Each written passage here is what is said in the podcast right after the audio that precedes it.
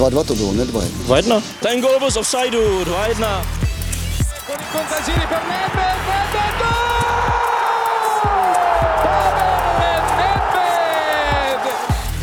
Se nebavím o tom, že to byl fotbal nahoru a dolů. Proč mi dáváte takové otázky?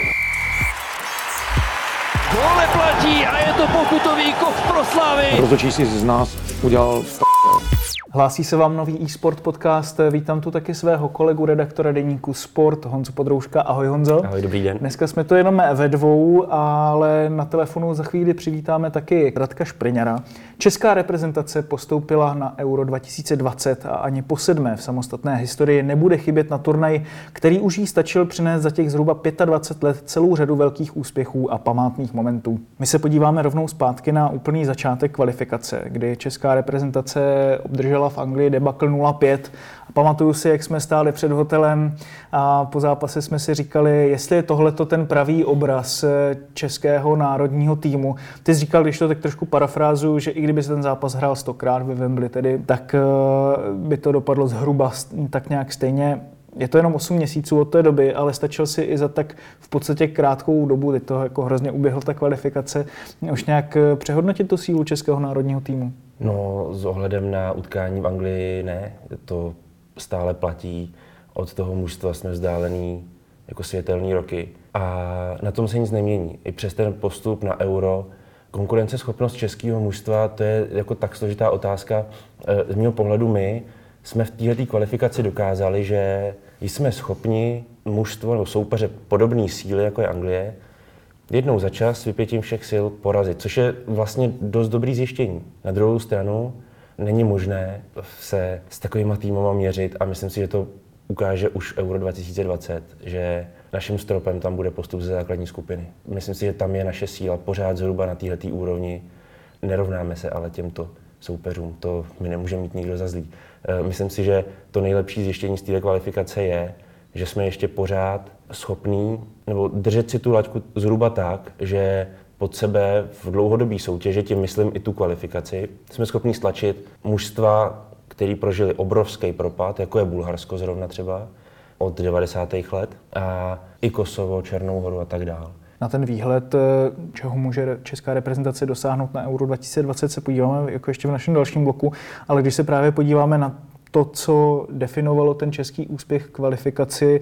Eh, co bylo podle tebe tím hlavním klíčem, proč eh, tým Jaroslava Šilhavého tedy postoupil na mistrovství Evropy? Já myslím, že si Jaroslav Šilhavý tak trochu vzal odstrašující příklad ze svého předchůdce Karla Jarolíma. Já nemyslím to jako nějak vyloženě špatně vůči Karlu Jarolímovi, ale ten se opravdu v určité fázi svého působení u národního týmu pustil do strašného harakiri. A ta rotace hráčů, jakou on předváděl, byla až jako šíleně nezdravá a to si Jaroslav Šilhavý odpustil. Samozřejmě i on protočil víc než 30 hráčů, ale to je pořád asi o 20 méně než Karel Jarolím. To je obrovský rozdíl.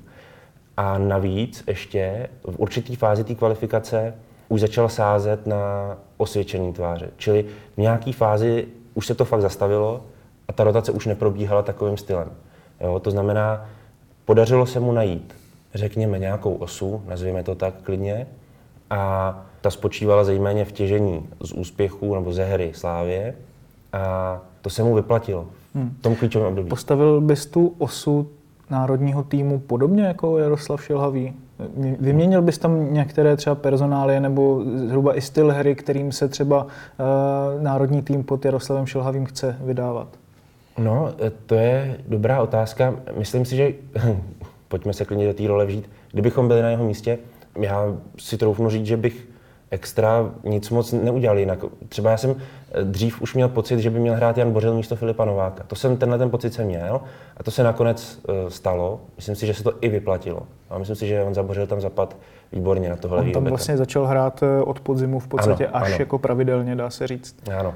Ale jinak, když na to koukám, samozřejmě pořád bude jakousi otázkou složení stoperský dvojice. Myslím si, že to, ačkoliv jsme proti Anglii viděli vynikající představení Jakuba Brabce a nejméně dobré Ondřeje Čelůstky, který si tu výkonnost jako celkem drží na standardní úrovni, nějak jako extra nevybočuje, tak pořád tam vidím jakýsi otazník u tohohle postu. Myslím si, že Ondřej Kudela, ač je starší už, už je to třicátník, tak eh, má jakýsi potenciál se vlastně mezi tu dvojici vmáčknout, ale zase na druhou stranu správná otázka je, proč to vlastně tak úplně dělat, když víte, že s Ondřejem Kudelou už nedokončíte ani příští cyklus v podstatě. Jo? Hmm. Nechci ho samozřejmě pohřbívat, když Maria vůbec A ne, tak ale... na druhou stranu vlastně ani Ondřej Čelůstka nepatří k těm nejmladším Ano, stoperům, ano. takže je potom otázka, Ano. jakým způsobem se vlastně zaměřit na tohle dál.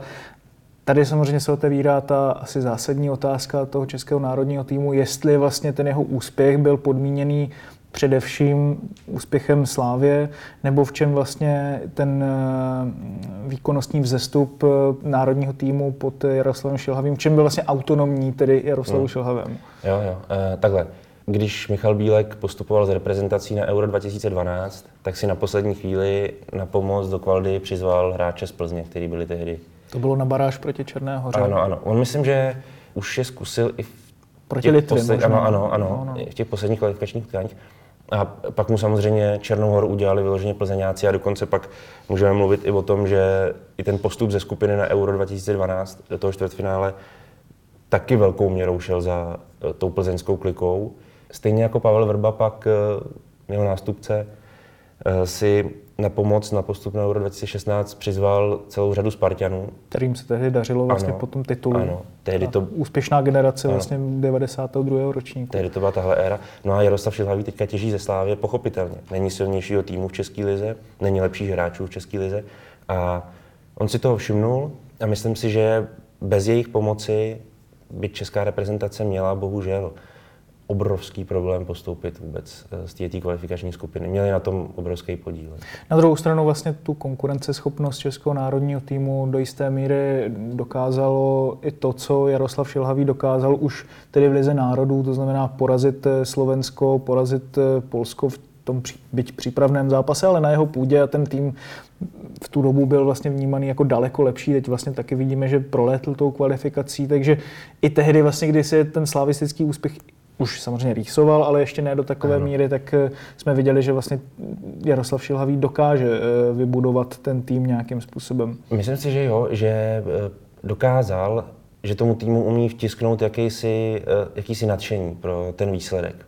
Což zejména v té poslední fázi působení Karla Jarolíma z toho mužstva totálně vyprchalo. Jo. To bylo strašně silný jako dojem a pocit z toho reprezentačního týmu, který v té době se nacházel. Samozřejmě můžeme jmenovat zejména ten poslední výsledek, po kterém Karel Jarolím letěl, ta prohra eh, v Rusku, drtivá tak to už měl člověk opravdu pocit, že to je dno prostě. Byť samozřejmě Rusáci není slabý soupeř a oni dokázali, že na mistrovství světa velký výsledek poměrně v jejich, v jejich mezích, tak ale Jaroslav Šilhavý tomu, jak- ten, to nadšení, ten entuziasmus tomu jako vrátil. Vrátil mu nejprve přes ne úplně slavistický výběr, ale ten se postupně jako vyvíjel, no a to je pochopitelný, to je přirozený.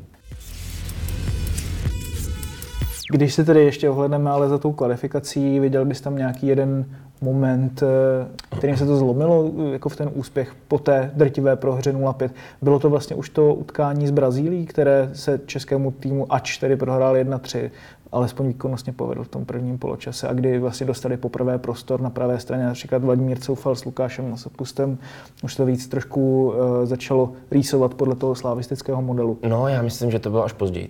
Že Brazílie na to ještě tak velký vliv neměla, byť eh, tam určitý náznaky už byly vidět, to je pravda, jmenuješ je. Ale já si myslím, že jako velkou facku ještě národák přesto dostal, dostal v Kosovu, tou prohrou 1-2. A až teprve pak, jak zareagoval v Černý hoře, což si myslím, že v tu chvíli se opravdu jako pochyboval. Jo, říkalo se, zvládne to ten manšaft, jako teď, teď v téhle situaci, kdy vlastně prohrál jeden z velmi důležitých zápasů venku, který měl i slušně rozehraný, ale nezvládl to, tak najednou se jde do Černé hory, je nevyspytatelný soupeř, bacha na to, a kdyby se ten výsledek nepovedl, no tak jako pán Bůh s náma. Ale tehdy si ten tým s tím poradil, jako nechci říct rutinérsky, ale, ale celkem suverénně 3-0. A myslím si, že v tu chvíli už to bylo znamení, že by se mělo podařit se z té šlamastiky jako vyvlíknout. Když už vzpomínáš tedy Černou horu, tak to byl taky jediný venkovní zápas, který česká reprezentace dokázala vyhrát. Není to úplně eh, pozitivní znak, tedy před Eurem 2020, byť se bude hrát z větší části asi na nějaké neutrální celoevropské půdě. V každém případě vidíš v tomhle tom nějaký jako problém ty diametrálně odlišné vlastně výsledkové výkony eh, venku a doma? No myslím si, že to je hlavní problém českého národního týmu v tuhle chvíli. On se dostal z nějakých největších obtíží, který Jaroslav Šilhavý dokázal celkem rychle vyřešit a poměrně rychle dokázal ten tým srovnat tak, aby byl schopen z té skupiny prostě se dostat a splnit tu povinnost. Na druhou stranu pořád tam přetrvávají přesně ty výkonnostní výkyvy a výsledkové výkyvy. A to se právě zejména týká toho porovnání výsledků doma a venku, tam je ten rozdíl markantní. A právě proto říkám, zdaleka nejsme prostě na úrovni těch soupeřů, jako je Anglie a tak dál, která tam vyhraje 6-0. Ostatně i v Černé hoře to nebylo úplně tak 100% jednoznačné. Jak... Jo, naštěstí tam k tomu výsledku aspoň došlo. Jako, no. Ale tady je prostě vidět, že ten tým není tak silný. A vlastně to zmiňoval i Jaroslav Šilhavý. Po tomhle utkání v Bulharsku, po té prohře 0-1, nejsme Anglie, nejsme tak silní, Jo, že když dostaneme facku, dokážeme to napravit takovým způsobem, že vlastně nikoho nenecháte na pochybách, kdo je lepší. Hmm. Jo. Ještě vlastně k tady tomu svému facku jsme dostali i se Severním Irskem doma. Po poločase česká reprezentace prohrávala 0-3, pak to samozřejmě alespoň dokázala nějakým způsobem napravit ten dojem z toho podivného přáteláku. Je to dáno i tím stylem hry, který česká reprezentace praktikuje, který je velmi náročný, velmi jako řekněme, založený na obětavosti. A když ta vlastně není potřeba v těch přípravných zápasech, kdy přece jenom hráči se asi trošku i musí nějak šetřit na klubovou úroveň, protože z klubové úrovně zase slyší, nehrajte tyhle ty zápasy, které nejsou až tak jako podstatné, dá se to jako představit, že něco takového asi uslyší z těch klubů, tak eh, že to není až tak jako mentální problém do budoucna, že ta pravá tvář je ta, kterou jsme viděli prostě proti Anglii, proti Černé hoře v obou zápasech, vlastně v těch vítězných utkáních. A ty prohrané zápasy jsou spíše jenom nějakým vedlejším účinkem toho způsobu hry, kterým se česká reprezentace prezentuje. Já myslím, že to je účinkem toho, že česká reprezentace už v tuhle chvíli má velmi silný příklon právě k té slávy. Je hodně závislá na jejich členech, na opravdu zástupcích, na hráčích ze Slávě a dost se to na té hře projevuje. A tady bych se jenom chtěl právě ještě vrátit k tomu zápasu v, Bulharsku. Ten výsledek je samozřejmě ostudný svým způsobem. Ta hra taky nebyla bůh jaká, ale když jsem se na to utkání díval, tak jsem si říkal, ono to kombinačně není tak špatný. Jasně, jsou tam velký nedotahy, velký nedorazy, zejména v pokutovém území soupeře. Tam jsme byli jako marní, ale viděl jsem tam prostě ty mechanismy, které nějakým způsobem fungují ve Slávii už dlouho a tady se na ně pozvolna najíždí. Samozřejmě pořád to mužstvo tvoří část Slávě. To znamená, máte tam jedince, kteří jsou do toho dosazováni a musí se s tím zžívat, ale pak je to vidět v těch zápasech, kdy se od toho jako upustí, myslím z toho personálního složení, z hlediska toho personálního složení, což se týká například toho utkání proti Severnímu Irsku a tak dále, a tak dále, kde se to najednou rozbije, rozpadne.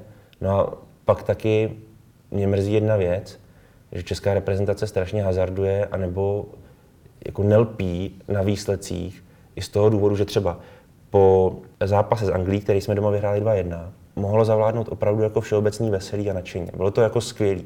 Jednak dobrá hra a super výsledek. A pak za pár dní to úplně sešrotujete prostě odporným prvním poločasem se Severním Irskem. Na to se vůbec nedalo koukat v žádném případě. A následuje další blok reprezentační. My urveme postup proti Kosovu, a myslím si jako sympatickým výkonem, super, taky nadšení, že se to podařilo.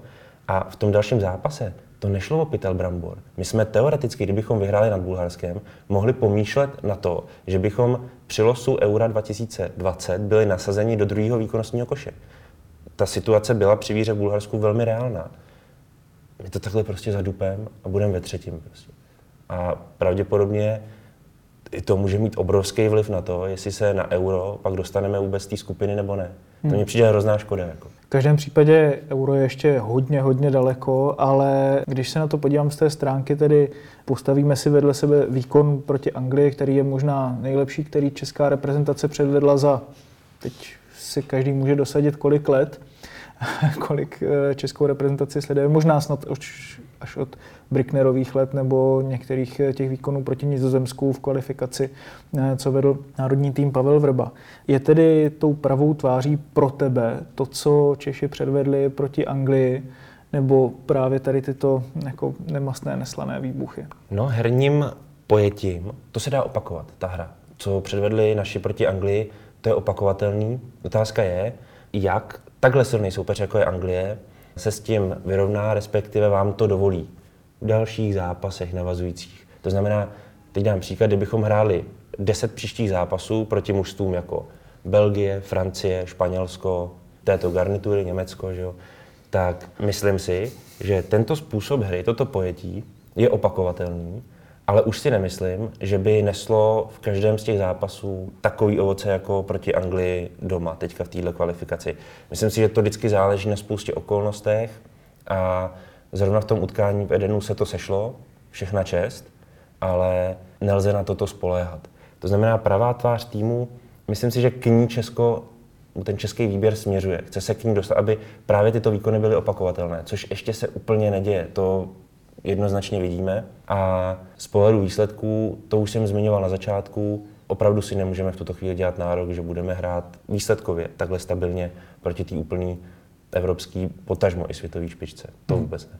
Jak proti Anglii v tom domácím zápase, tak teď v tom reprezentačním bloku proti Kosovu se ve skvělém světle představil taky Alex Král, který se postaral o gól a asistenci. A výrazně tedy přispěl k tomu, že si eh, česká reprezentace zajistila postup na euro eh, právě už v Plzni. Roste podle tebe tento velmi talentovaný záložník, vlastně univerzál, dá se říct, oproti tomu, co předváděl ve Slávii? Roste, jakože mu pomohl ten přestup ven do Spartaku, takhle to myslíš? Nebo... Ano. No tak to je velice těžko říct, protože eh, Alex Král z počátku svého působení ve Spartaku Moskva, ne že sporadicky nastupoval, ale eh, byly tam určitý díry. Jo? To vytížení nebylo pravidelné a nebylo absolutní, jo? že by hrál všechny zápasy 90 minut. To zpočátku takhle neměl, až teďka, zejména po nástupu nového trenéra Tedeska, ten prostor na hřišti má. eh, Který trénoval Šalke. Tedy. ano, ano. Takže teď už se dá mluvit o tom, že zřejmě asi Alex Král už je napevno usazen v základní sestavě Spartaku Moskva a ten tým se i výsledkově zvednul, což je dobrá zpráva pro Alexe, nejen pro Spartak, ale my to hmm. vidíme z toho českého pohledu. A tak to může mít samozřejmě blahodárný vliv na Alexe. Na druhou stranu myslím si, nebo jsem o tom skoro přesvědčený, kdyby Alex Král ve Slávě zůstal, tak jeho výkonnostní růst by byl možná kontrolovanější, alespoň z našeho pohledu. A on by na tuhle výkonnostní úroveň z mého pohledu nepochybně dorostl taky. Jo, tam šlo o to, a to musíme prostě říct, eh, Slávia dostala opravdu nečekaně úžasnou nabídku za hráče, který ho měla u sebe 8 měsíců, nebo jak dlouho, nebo 9 měsíců po návratu z Teplic. A to zhodnocení bylo prostě strašně rychlé a bylo obrovitánský. I tak ale Jaroslav Tvrdík teď na Twitteru trošku žehral, že jestli ho Slávě neměla pustit až později, Taky tak jsem se k tomu ozval, no. protože mně to přijde, že tohle zrovna není ten případ, kdy je potřeba si za hráče říkat ještě víc, jako kolik by si představovali. Ta představa, že hráči z České ligy narážíme tady na to dnes a denně, pořád se o tom bavíme, někteří lidi to ještě stále nejsou schopni pochopit, ty zákonitosti hmm. fotbalového světa mají pevné hranice, jsou prostě pevně orámované, nedá se s tím opravdu nic moc velkého dělat. Až jednou se tady zblázní ekonomika do absolutního jako ultima a přesáhne do fotbalu, tak pak se můžeme bavit o tom, že se tady něco změní ohledně prodávání českých hráčů, respektive hráčů z České ligy do zahraničí. Ale tato situace tady není. Bavíme se pouze o odskočené slávě, která má svoje představy už. A neberu je. Je to úplně v pořádku, že mají vysoké nároky, ale to se bavíme pouze a jen o slávy. Zbytek ligy je úplně jinde. Je pořád eh, v těch intencích toho, kde Česko je vůči vyspělejší a úplně vyspělé Evropě, potažmo světu. Ještě když se tedy ohledneme v globále tedy za tou kvalifikací, myslíš si, že to, co Jaroslav Šilhavý dokázal českému týmu vrátit, je taky určité omlazení toho kádru a schopnost porážet menší týmy, která se tak nějak vytratila v té minulé kvalifikaci o mistrovství světa? Eh, K omlazení může dojít ve dvou případech. Buď, že prostě vám odejde generace hráčů, jako se to stalo třeba po Euro 2016, kdy to omlazení bylo téměř nevyhnutelné, respektive nemusíme říkat omlazení, i když k němu samozřejmě došlo, ale byla to svým způsobem určitá obnova toho kádru, protože tehdy se dost hráčů už zřeklo reprezentační kariéry. Myslím si, že v tuhle chvíli my se ještě vlastně trochu potýkáme s těma jednotlivými vlnama, který opouštěli reprezentaci a ať už se vrátíme o 15 let zpátky, tak samozřejmě, tak stále český fotbal se potýká s tím, že ho opouští ne rok po roce, ale cyklus po cyklu, řekněme výrazná tvář týmu nebo výrazné, výrazné tváře týmu a je potřeba za ně hledat náhrady. A samozřejmě je celkem dobrý směr, že hledáme v těch mladších hráčích, ale hlavně, že tu možnost v tuhle chvíli máme. Takže když to zhodnotíš pár slovy nebo větami u tebe v, tom, v tvém případě, převedla česká reprezentace to, na co má, nebo víc podle tebe, než na co měla, nebo... No, to je byla otázka. Ona předvedla to, na co má a v určitý fázi kvalifikace předvedla dokonce víc a to se vracíme zase k tomu domácímu zápasu s Anglií v Edenu. V tu chvíli si myslím, že předvedla něco, čím jako překvapila národ, řekněme. E, jinak v podstatě zvládla svou úlohou v té skupině, to znamená, od začátku bylo daný, že hrajeme o druhé místo, chceme se dostat za Anglii a z toho místa postoupit na euro. A to se týmu i přes nějaký škobrtnutí dílčí podařilo. Teď se ještě ohledneme za posledním zápasem kvalifikace o euro, ve kterém česká reprezentace prohrála v Bulharsku 0-1. Já už tu na telefonu přímo ze Sofie vítám Radka Špriňara. Radku, česká reprezentace v Bulharsku prohrála 0-1. Je tahle maličko potupná prohra do té doby vlastně nejslabším týmem v kvalifikaci, jenom takovou řekněme, pochopitelnou kaňkou na české kvalifikaci, nebo tam byly vidět nějaké větší trhliny? No tak eh, pochopitelný to je z toho důvodu, že eh, český tým má v té své výkonnosti velký propady a eh, vždycky, když zahraje dobrý zápas, tak většinou pak následuje nějaký průměrný a špatný výsledek a, a trošku rozčarování prostě z toho, z toho výkonu a to k tomu došlo i včera, že po Kosovu a potom, kdy to mužstvo až možná heroicky obrátilo ten nepříznivý stav a postoupilo na euro, tak, tak zase Sofie se prostě prezentovalo takovým nudným šedivým výkonem a, a na druhou stranu zase, když to srovnám třeba s Kosovem, kde, kde jsem byl a kde Češi prohráli 2-1 a, a ty zápasový, nebo zápasové vyjádření byly takový, že vlastně odehrají dobrý zápas, tak pozitivní na tom bylo včera, že že vlastně jak uh, Ondřej Kolář, tak Zdeněk Kondráček, kteří přišli pak mezi novináře, tak, tak se shodli na tom, že, že Češi neodezdali ten výkon, na který má a poměrně to kritizovali, takže to si myslím, že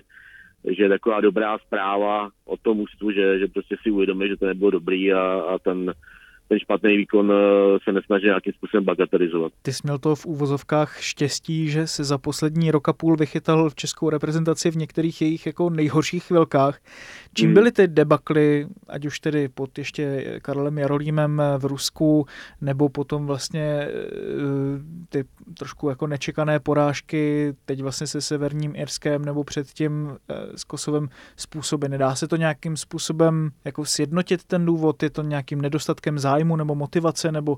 Myslím, že to. Myslím, že každý zá, nebo každá ta porážka byla jako v určitých ohledech a aspektech, aspektech specifická.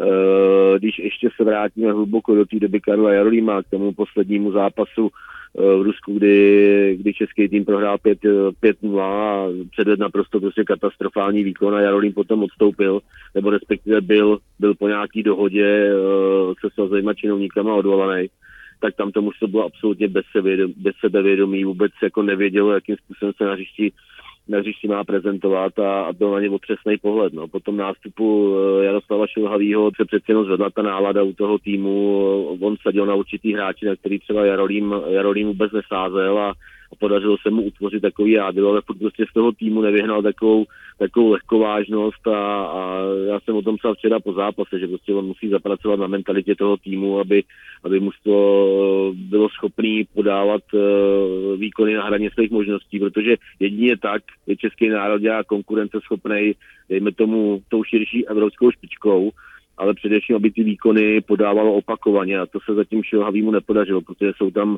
jsou tam ty eh, vlastně první, první kvalifikační prva v Anglii, kde, to teda bylo za jedno způsobeno kvalitou anglického týmu, eh, za druhý prostě úplně, eh, úplně zbytečně pasivní, pasivní hrou Čechů, tak vlastně přišel ten, ten průšvih v tom Kosovu, kde to bylo způsobený jedině přístupem celého mužstva k zápasu a proti tomu severnímu, severnímu Irsku, tak tak tam určitě velký podíl viny na to má i, i Jaroslav Šihlavý tím, jak, eh, jakou sestavu tenkrát, tenkrát nasadil do toho utkání a, No a, a včera prostě Čechům chyběla kvalita, no, především, především v té předfinální a finální fázi, kdy se jako byli schopni dostat nějakým způsobem jako do zajímavých pozic a prostorů uh, na hřišti, ale nebyli toho schopni vygenerovat žádný gól a snad až na dvě výjimky nebo tři a nějakou prostě vyloženou gólovou šanci. Hmm. No.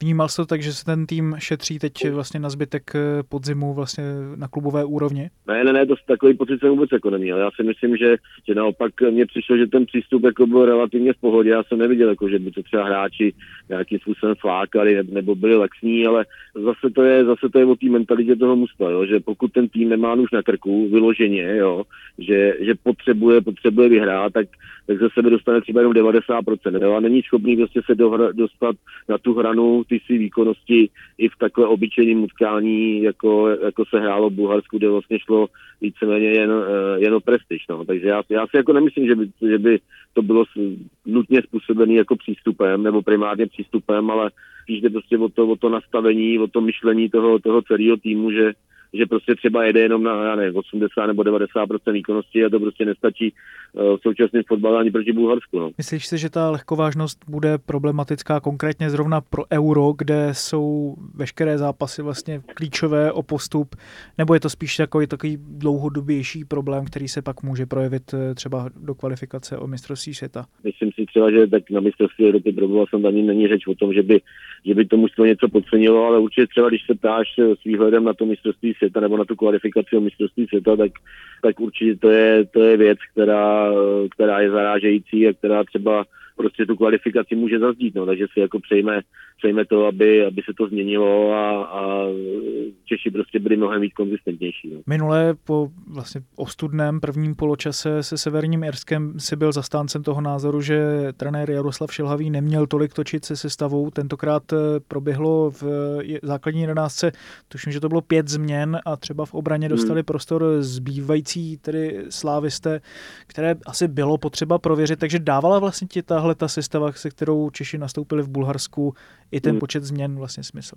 Jo, jo, teď, teď určitě. Jako já, já jsem kritizoval uh, trenéra Šilhavého uh, po severním Irsku vzhledem k tomu, že před českým ústvem, který je prostě pořád nějak, nějaký vývoji a, a stále prostě musí pracovat na nějaký součinnosti, eh, součinnosti mezi řadama jednotlivých hráčem, aby tam prostě ty vazby začaly fungovat víc a víc, tak uh, před utkáním, vlastně před klíčovým utkáním celé kvalifikace uh, s Kosovem, tak uh, mě jako mnohem větší smysl dávalo, že proti Severnímu Jirsku, dejme tomu, nastoupí v prvním poločase z 90% základní sestava a pak to trenér třeba prostřídá, jo? ale on, on nasadil vlastně kromě Alexe Krále úplně jinou jedenáctku, kde na tom příští nefungovalo vůbec nic, jo, proto to dopadlo taky naprostou katastrofou a, a prvním poločase 0-3. Jo. A, ale včera už ta situace byla jiná. Češi měli postup uh, zajištěný, navíc Jaroslav Šilhavý a myslím si opět, jakože správně se rozhodl ponechat takovýto jádro toho místa na hřišti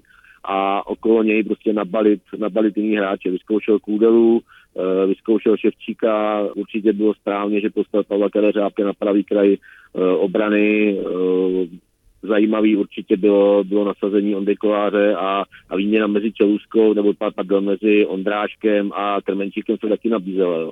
Za, za mě to bylo v pohodě a, a hlavně říkám, jako Jarolín nebo Jarolín Šilhavý, Šilhavý byl úplně, v úplně jiný situaci než, než před tím utkáním s Kosovem, kde si myslím, že se prostě ne, nezareagoval správně a, a teď bych mu vůbec tu sestavu nevyčítal. Už se ti s tou rotací trošku i rotují ta jména, koukám. Uh, každopádně, Radku, moc krát ti děkuju, dobře doletě ze Sofie zpátky do Prahy a díky ti moc za tvůj čas. Teď už se podívejme tedy do budoucna. Eh, českou reprezentaci čeká Euro 2020, ještě nevíme kde, ještě nevíme v jaké skupině.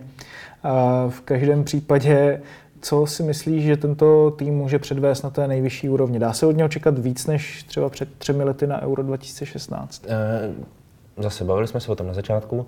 Eh, z mého pohledu nelze čekat o moc víc než eh, například na Euro 2012, kde jsme se dostali do čtvrtfinále. Myslím si, že to je absolutní strop toho týmu. Tam jsme vlastně byli mezi osmi nejlepšími. Jo. Z jednoduchého důvodu pokud hledáme odpovědi na otázky, které vlastně budou zodpovězeny až za půl roku, ještě za díl vlastně, ještě, ještě za díl, tak eh, v tuto chvíli musíme vycházet z pevných dat a můžeme skutečně svědomitě říct, že před českou reprezentací se z výkonnostního hlediska nachází 11, 12, možná i 13 reprezentačních výběrů v Evropě, které jsou prokazatelně lepší, eh, jsou silnější než my. A proto není možné hovořit o tom půl roku a ještě víc před tím šampionátem, že bychom mohli proniknout do úplně posledních fází toho turnaje. Byť třeba, a zase jsme o tom hovořili, může se to teoreticky na základě nějakých okolností příznivých povést. Ale z mého pohledu, teď, když se o tom bavíme takhle brzo, tak eh, účast ve skupině už bude sama o sobě možná stropová. Ale když se podíváme na to, to srovnání s předchozími týmy Euro 2008, hodně ten nešťastný, ale nakonec nepostup ze skupiny. 2012 hodně ubojovaný postup ze skupiny a potom ubojovaný konec ve čtvrtfinále s Portugalskem. Tuším, že bez jediné střely na bránu, jestli si to dobře pamatuju. 2016 eh, bez postupu ze skupiny, i když to byla skupina smrti, No, Myslíš? skupina smrti, jak pro koho? To je přesně tohle. Skupina smrti to nebyla, protože... No, v rámci těch možností, které tam jako byly na tom eh, Euro 2016, rozhodně se to asi nedá srovnávat s tím, co bylo na Euro 2004. Ale když se tady dostanu k tomu Euro 2004, myslíš si, že to je tenhle ten tým, co se týče jako kvality hráčů, výkonnosti, na kterou vlastně v podstatě má, kterou ukázal, toho maxima, kterého je schopná. Vlastně nejsilnější tým od Euro 2004. Jo, tak to bych si vůbec nedovolil tvrdit, protože já si myslím, že jsme třeba na Euro 2008 měli ještě trochu silnější tým a že tam jsme ještě měli na postup mezi nejlepších 8 týmů Evropy.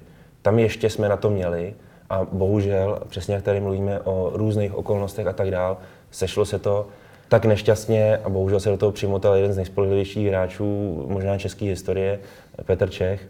A překonal nás Turecko, který v tom zápase už bylo skoro vyřazený, že vedli jsme o dva góly a už jsme se skutečně asi všichni radovali z postupu. Tehdy jsme na to ještě opravdu měli a myslím si, že možná jsme byli ještě právě po tom úžasném Euro 2.4 při nějaký síle. Jo, ještě pořád v nás, co si zbývalo. No ten dojezd té zlaté generace. Ano, ano. I, i po tom mistrovství světa 2.6, kam jsme se dostali, tak pořád jsme z toho ještě nějakým způsobem těžili ty poslední zbytky.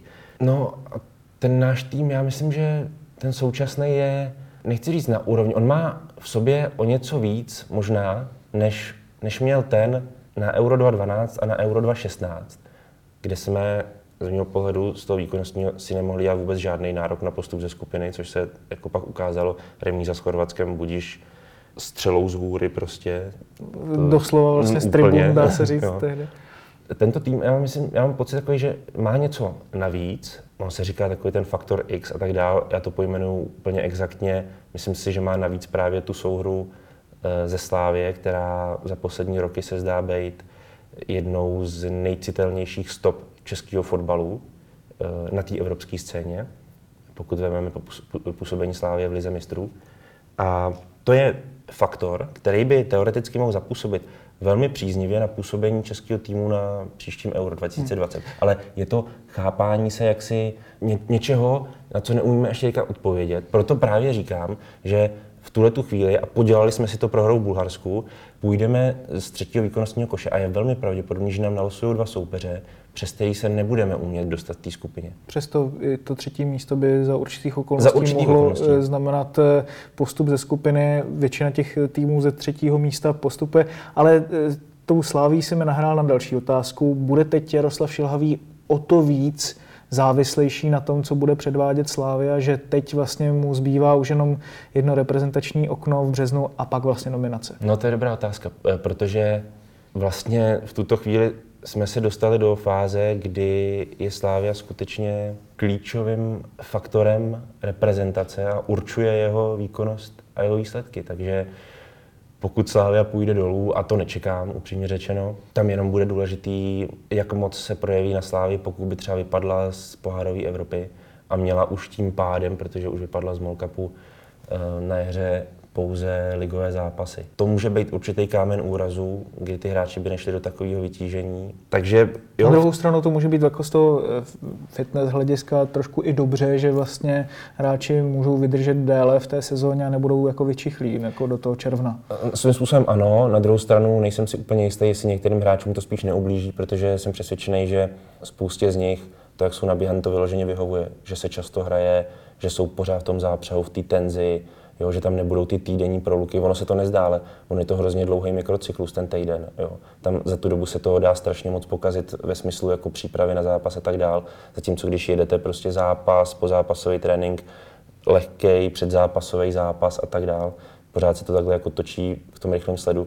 tak to někdy má jako blahodárnější efekt. Navíc ještě teďka u Slávě, která se nepotřebuje z něčeho jako extra lízat, myslím tím jako z nějakých škobrtnutí výsledkových. To znamená, ona může jet i z hlediska toho sebevědomí a toho laufu jako furt, jenom je potřeba ty hráče trošku opucovat z hlediska nějakého pokopání a tak dále. A to, jak to bude mít vliv na reprezentaci, já si myslím, že hrát 15 zápasů na jaře, což je 15 zápasů rozdělených asi do 4 měsíců nebo do kolika, to je prostě hrozně málo. Jako. Hmm.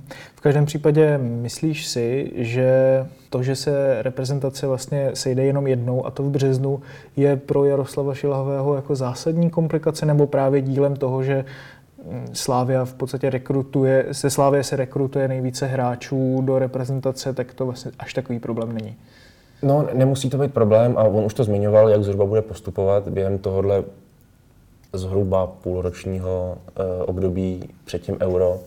A v tom spočívá ta práce reprezentačního trenéra, to znamená neustálá komunikace nebo neustálý kontakt s těma hráči, s těmi hráči, kteří spadají do úvah eh, do nominace na Euro 2020. Eh, samozřejmě březnový sraz v tom bude hrát podstatnou roli tím, že to je jediný sraz před přípravou na Euro, ale jak už si zmínil, řada z těch hráčů je spolu, spolu po celou sezónu.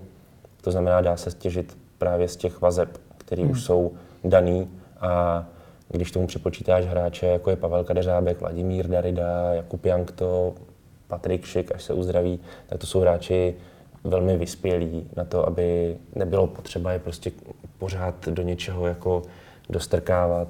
A je to prostě otázka opravdu momentálního rozpoložení a to, jak se podaří Jaroslavu Šilhavýmu ten tým jako správně nakopnout ten správný moment, to znamená těsně před tím euro, tak aby najel na tu výkonnost. Honzo, ještě mě k tomu tématu závislosti reprezentace na Slávy napadá taková trochu na první pohled fantasmagorie, na druhý pohled eh, něco, co už tady vlastně v minulosti bylo. Například, když Pavel Vrba spolupracoval s asistenty z Plzně a Sparty, vlastně Karlem Krejčím a Zdeňkem Svobodou u národního týmu, může třeba Jaroslav Šilhavý, respektive realizační tým nebo vedení české reprezentace sáhnout k podobnému kroku, tedy že by buď angažovali přímo, nevím, Jindřicha Trepišovského jako asistenta národního týmu nebo některého z jeho asistentů, tedy Zdeňka Hušteckého nebo Jaroslava Kestla. No, vzhledem k tomu, že už si sám uvedl příklad, který se týká Pavel, Pavla Vrby a jeho realizačního týmu, tak to taková fantasmagorie není. Fantasmagorie to ale může být eh, z následujících dvou, anebo možná i tří důvodů. Tím prvním je, eh, můžeme si celkem hravě vyloučit rovnou Jindřicha Trpišovského jako člena realizačního týmu Jaroslava Šilhavého. To si myslím, že skutečně už v tuhle chvíli není možný. Má přeci jenom nějakou reputaci a svou kariéru nějak směřuje. Skutečně si nedovedu představit, že by se stal asistentem u národního týmu. Spíš jenom jako jestli nějaká třeba krátkodobá výpomoc okolo eura nebo něco takového, co jsme viděli třeba i s Karlem Bricknerem okolo baráže vlastně národního týmu. Ani tuto situaci si nedovedu úplně představit. Ehm, myslím si, že realizační tým se teď mluvím o realizačním týmu národního týmu, se skutečně spolehne um, sám na sebe, tak jak je v tuto chvíli složen. To znamená, já bych si i dovedl představit, a právě jak to bylo zmíněno, že Pavel Vrba si k sobě vzal asistenty ze Sparty, eh, nebo asistenta ze Sparty, Zdeňka Svobodu, eh, měl u sebe ještě Karla Krejčího, což je jeho, ale to má právě jinou souvislost, to byl jeho opravdu dlouholetý spolupracovník. Jo. Spolu vlastně načali tu plzeňskou éru a spolu pak šli i k národnímu týmu byť Karel Krejčí se během té doby stal hlavním trenérem Viktorky Plzeň. To se tak seběhlo, ale spíš to byly prostě okolnosti. A v tuhle chvíli, kdyby, kdyby Jaroslav Šilhavý chtěl doplňovat eh, svůj realizační tým o kohokoliv ze Slávy, ať už o Jaroslava Kesla, nebo o Zdeňka Houšteckého, nebo o Štěpána Koláře, to je celkem jedno. Nevím, jestli by to nevrhalo trošku i blbej stín, jo? jestli by to, proč vlastně teď po postupu na euro začít dělat personální změny, možná by to mělo svoje opodstatnění, ale byl by to krok, který by předpokládal, že se díky němu reprezentace jako výkonnostně zvedne, že jí to opravdu jako významně pomůže. To Spíš je... se dá předpokládat, že by to víc propojilo i to know-how, které má Slávia o těch hráčích, to, jakým stylem třeba by Slávia společně vlastně s reprezentací hrála, že ta návaznost vlastně na ty výkony by tam dá se to představit, byla vlastně větší. No, ale já si to dovedu uh, vysvětlit spíš jinak, nebo ta úplná praxe by mohla být úplně jiná a spíš by asi byla. Byla by jiná pouze v tom, že třeba by to hrálo roli, ale myslím si, že například angažovat uh, jako asistenta například Zdeňka Housteckého uh, by spíš pomohla k zlepšení atmosféry nebo k podpoření dobré atmosféry v tom týmu. A z takového pohledu by takové angažování mohlo dávat smysl, ale nevím, jestli je tolik nezbytný, protože zrovna toto je něco, na co si Jaroslav Šilhavý a spol, tím myslím Jiří Chytrý eh, a další jeho eh, blízcí spolupracovníci nemohou stěžovat. To znamená, nevím, jestli by to bylo tak nutné. A pokud se bavíme o tom propojení vlastně té nejdůležitější tepny výkonnostní, tedy té slavistické kliky v reprezentaci, tak Myslím si, že to, to lze udělat pouhou, poměrně jednoduchou komunikací Jaroslava Šilhavého a jeho spolupracovníků s trenéry ze Slávě během toho období přípravného, tedy před březnovým termínem reprezentačním a před následným přípravným kempem před Euro. To myslím, že jako postačí. Myslíš si, že o tom někdo bude vážně uvažovat? Nemyslím si to, fakt si to nemyslím. Ještě úplně na závěr. Máme za sebou 30 let eh, svobodného fotbalu. Myslíš si, že je dnes v lepším stavu než v roce 1989? Hmm. To je opravdu závažná otázka. Eh, myslím si, že v lepším stavu určitě nejsme. To nelze vyjádřit tím, že v té době ještě, v těch 90. letech a řekněme ještě na začátku tisíciletí, chvilku po něm, eh, jsme byli schopni dodržovat určitý zákonitosti ve fotbale, určitý metody, které českému fotbalu z dlouhodobého hlediska velmi prospívaly. Pokud se bavíme o té reprezentační úrovni, tak rozhodně. Eh, já tady zmíním jenom takovou malou návaznost. Když si vezmeme Euro 96, kterýho se například oproti Euro 2004 až účastnila trojice Šmicer, Poborský, Nedvěd, čili to byli jediní tři hráči z Euro 96, kteří byli zároveň i na Euro 2004. 2004, pardon tak eh, Poborák tam měl jako hráč Slávě, Pavel Nedvěd jako hráč Sparty a Vladimír Šmicer jako hráč Slávě. Tito hráči na základě tohohle eura udělali kariéry, u všech tří můžeme říct jakože velmi významný, který se postupem času zhodnotili a na ně se nabalovali další hráči. Že?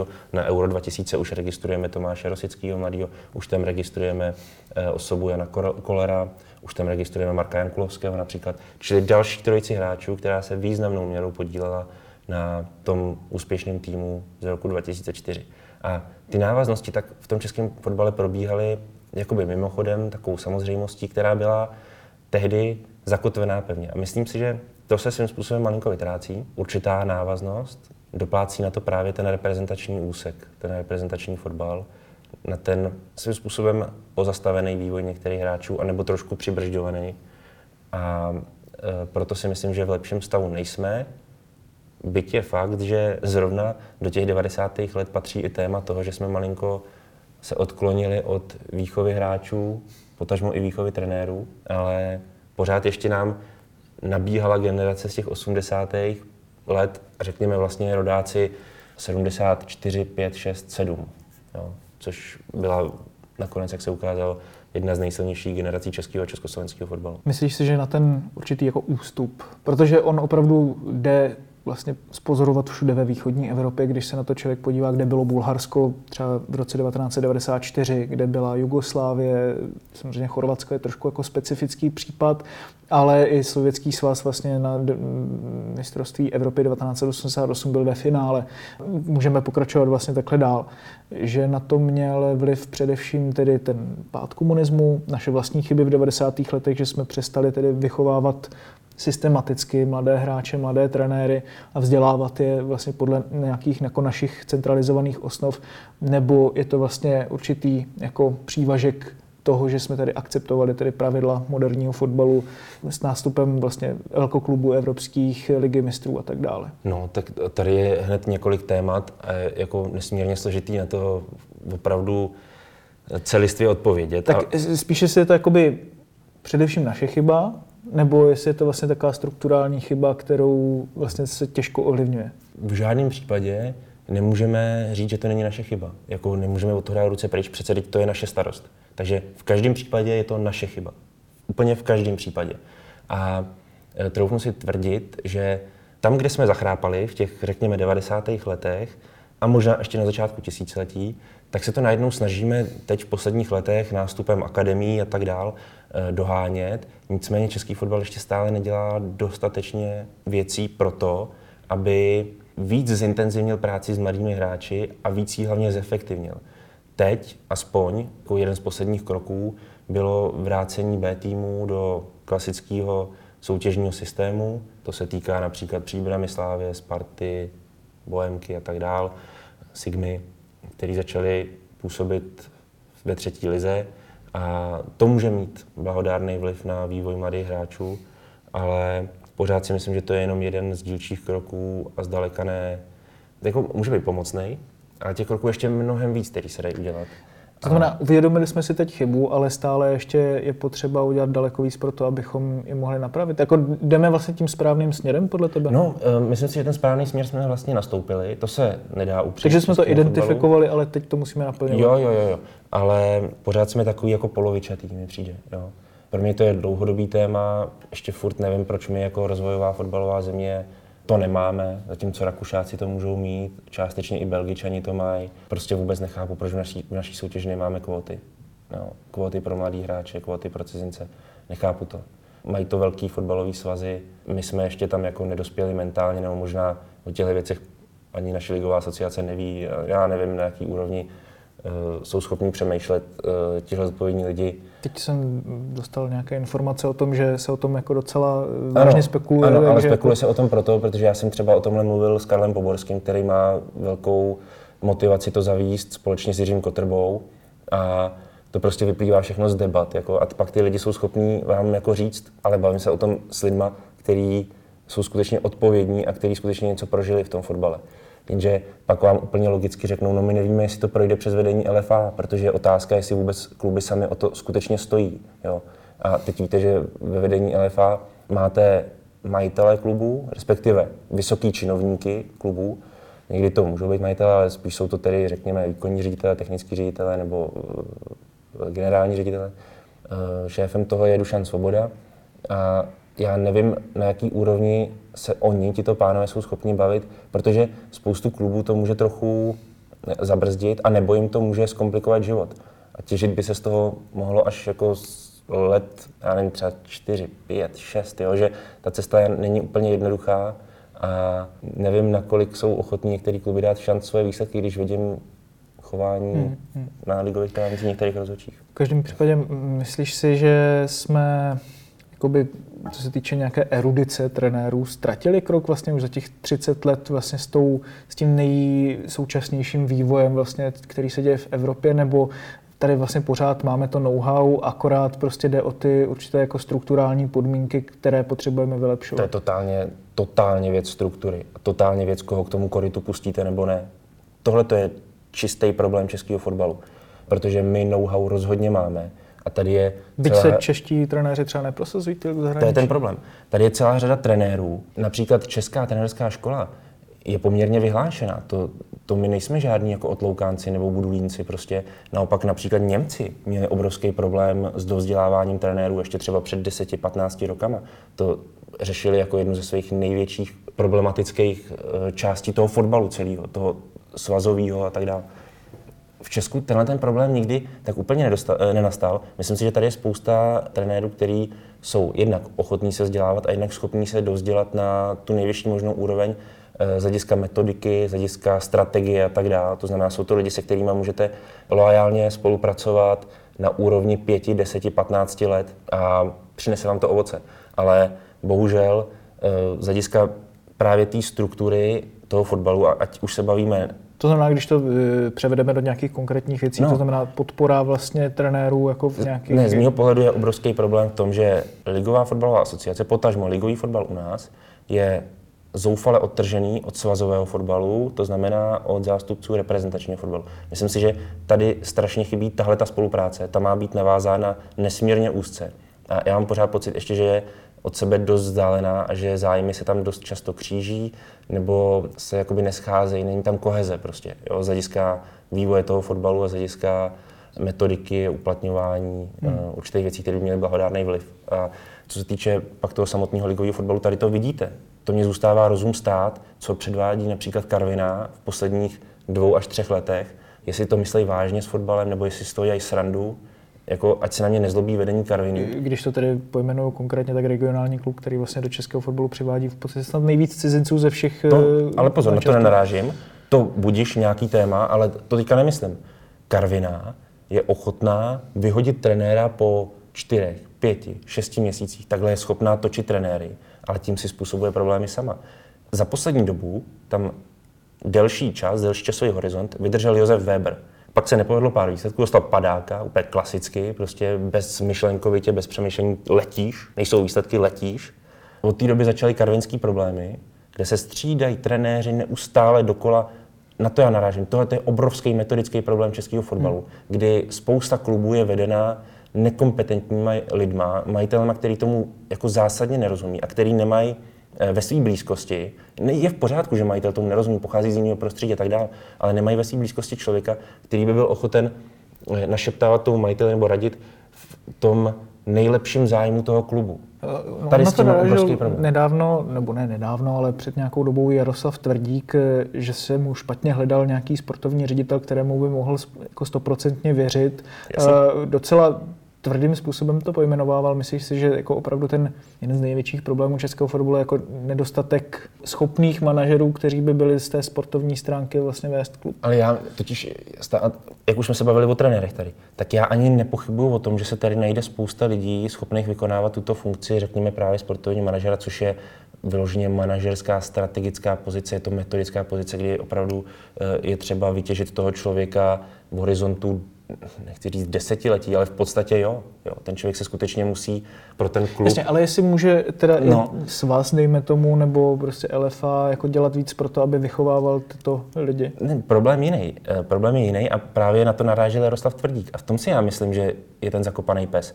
Zakopaný pes je v tom, že spousta lidí ve fotbale, těch, co jsou nejvlivnější, co mají ty peníze, co mají ty zdroje a co vlastně určují chody těch klubů, ať už jsou to majitelé, tak, tak dost často se uchylují ke spolupracovníkům, ke kterým mají ke kterým mají blízké citové vazby nebo je pojí nějaká historická eh, sounáležitost a už je až druhá kvalifikace pro tu pozici jeho erudice nebo jeho skutečně odborná znalost. Některé kluby mají až příliš velký příklon k výsledkům, ale až opravdu jako nezdraví a tím zabíjejí trochu potenciál, který v sobě můžou nalézt a který můžou rozvíjet. A to se týká třeba Karviny, protože já vím, že tam je nalepená s eh, Opavou a s Ostravou, což je těžký pro ten region, ale obecně Severní Morava, potažmo Slesko, jak si to kdo nazve, uh, pardon, některým Moravákům se mluvím, ale...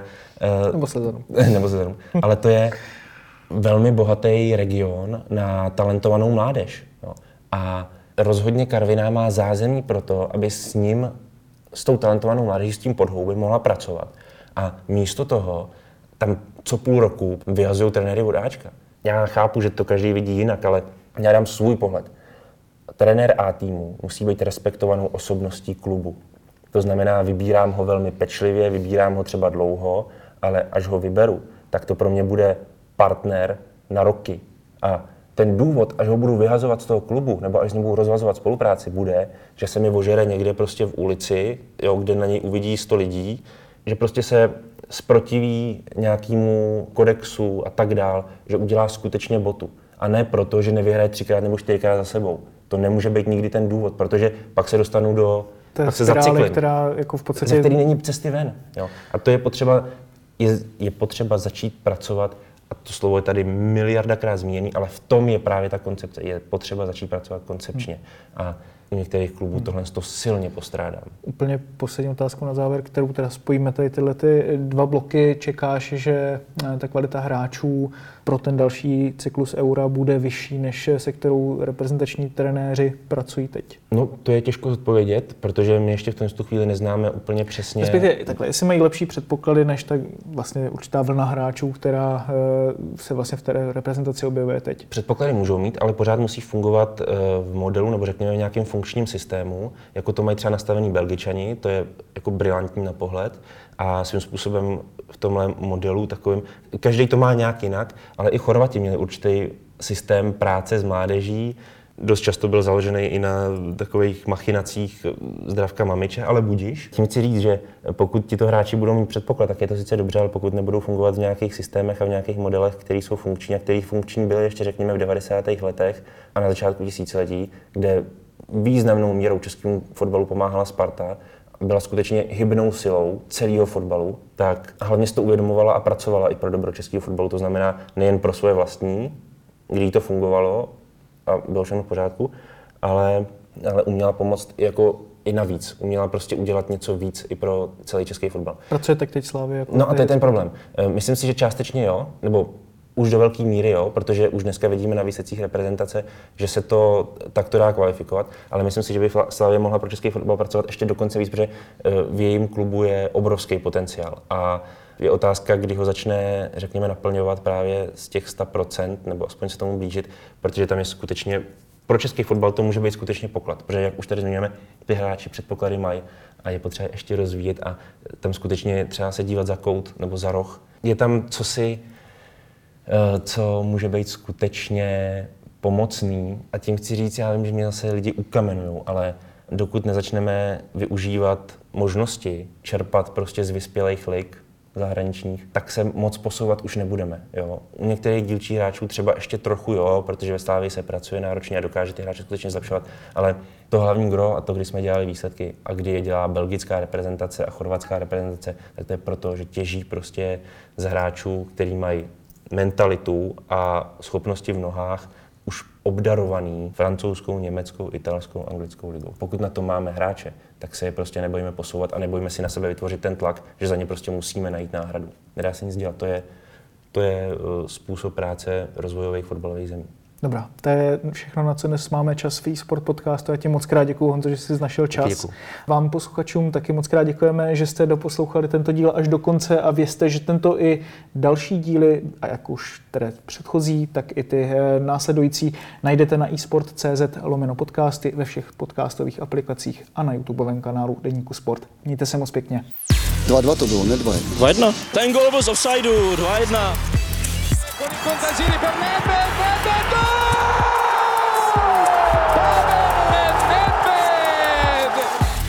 Se nebavíme o tom, že to byl fotbal nahoru a dolů. Proč mi dáváte takové otázky? Gol neplatí a je to pokutový kov pro Slavy. Rozhodčí si z nás udělal